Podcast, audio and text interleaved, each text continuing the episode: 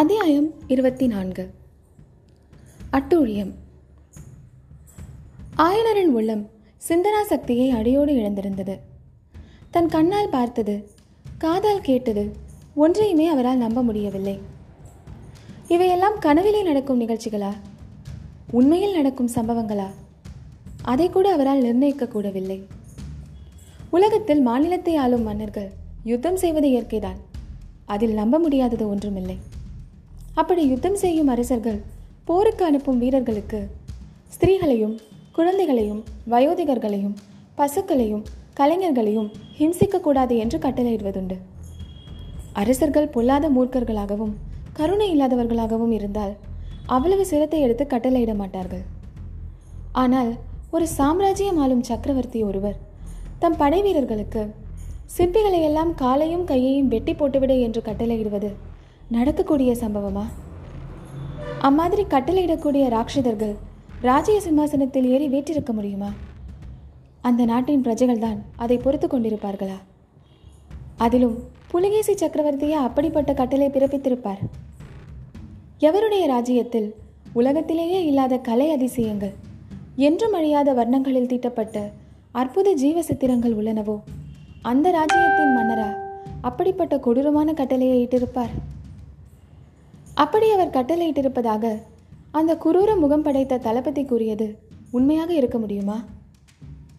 அவன் சொன்னதாக தம் காதில் விழுந்தது மெய்தானா?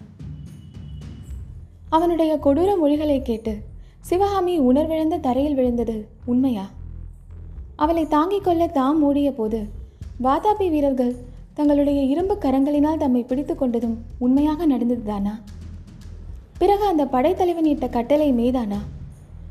அதோ அந்த பாறை முனைக்கு அழைத்து போய் கோட்டையில் உள்ளவர்களுக்கு தெரியும்படி காலையும் கையையும் வெட்டி கீழே உருட்டி விடுங்கள் என்ற மொழிகள் தாம் உண்மையாக கேட்டவைதானா அல்லது இவ்வளவும் ஒரு பயங்கர கனவில் நடந்த சம்பவங்களா? இந்த பாறை மீது தாம் ஏறுவதும் தம் கால்கள் கலைத்து தள்ளாடுவதும் நிஜமா? அல்லது வெறும் சித்த பிரமையா? இவையெல்லாம் வெறும் பிரமைதான் அல்லது கனவுதான். ஒரு நாளும் உண்மையாக இருக்க முடியாது. ஆனால் அதோ தெரிகிறதே காஞ்சி கோட்டை. அது கூடவா சித்தப்பிரமையில் தோன்றும் காட்சி? இல்லை இல்லை. காஞ்சிக்கோட்டை உண்மைதான். தம்மை பாறை முனையில் கொண்டு வந்து நிறுத்தியிருப்பது கூட உண்மைதான். இதோ இந்த ராட்சதர்கள் தம் கைகளை பிடித்து கொண்டிருப்பதும் கைகளை வெட்டுவதற்காக கத்தியை ஓங்குவதும் நிச்சயமாக நடக்கும் சம்பவங்கள்தான்.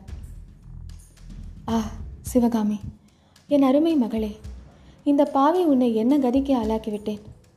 என் அஜந்தா வர்ண பைத்தியத்துக்கு உன்னை பலி கொடுத்து விட்டேனே.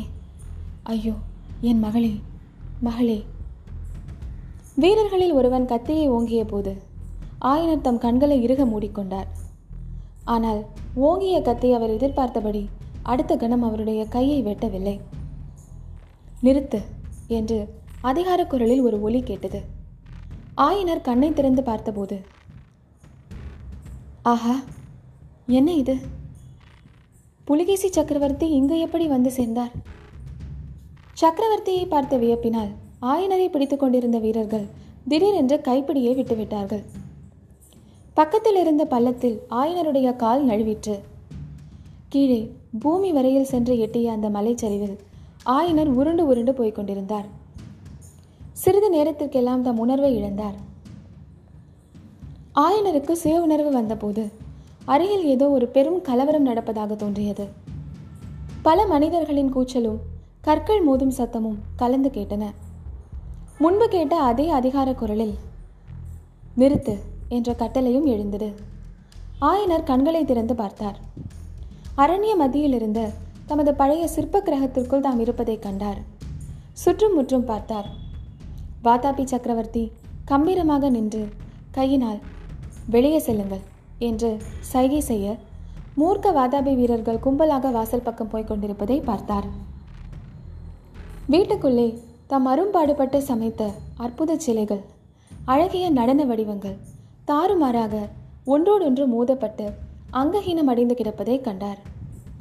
அப்போது அவருடைய உடம்பின் மேல் யாரோ ஈயத்தை காய்ச்சி ஊற்றுவது போல இருந்தது. பழுதடைந்த சிலைகளை அருகில் போய் பார்க்கலாம் என்று எழுந்தார். அவருடைய வலது காலில் ஒரு பயங்கரமான வேதனை உண்டாயிற்று. எழுந்திருக்க முடியவில்லை.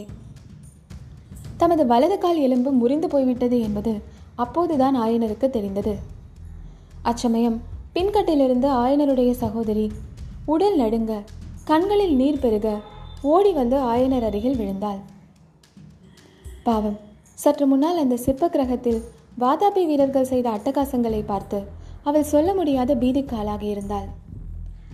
எல்லா வீரர்களும் வீட்டுக்கு வெளியே போன பிறகு வாதாபி சக்கரவர்த்தி சாந்தமாக நடந்து ஆயனர் கிடந்த இடத்திற்கு அருகில் வந்தார். ஆயனர் பிரபு தங்களுடைய வீரர்கள் இம்மாதிரி அட்டூழியங்களை செய்யலாமா? என்று கதறினார்.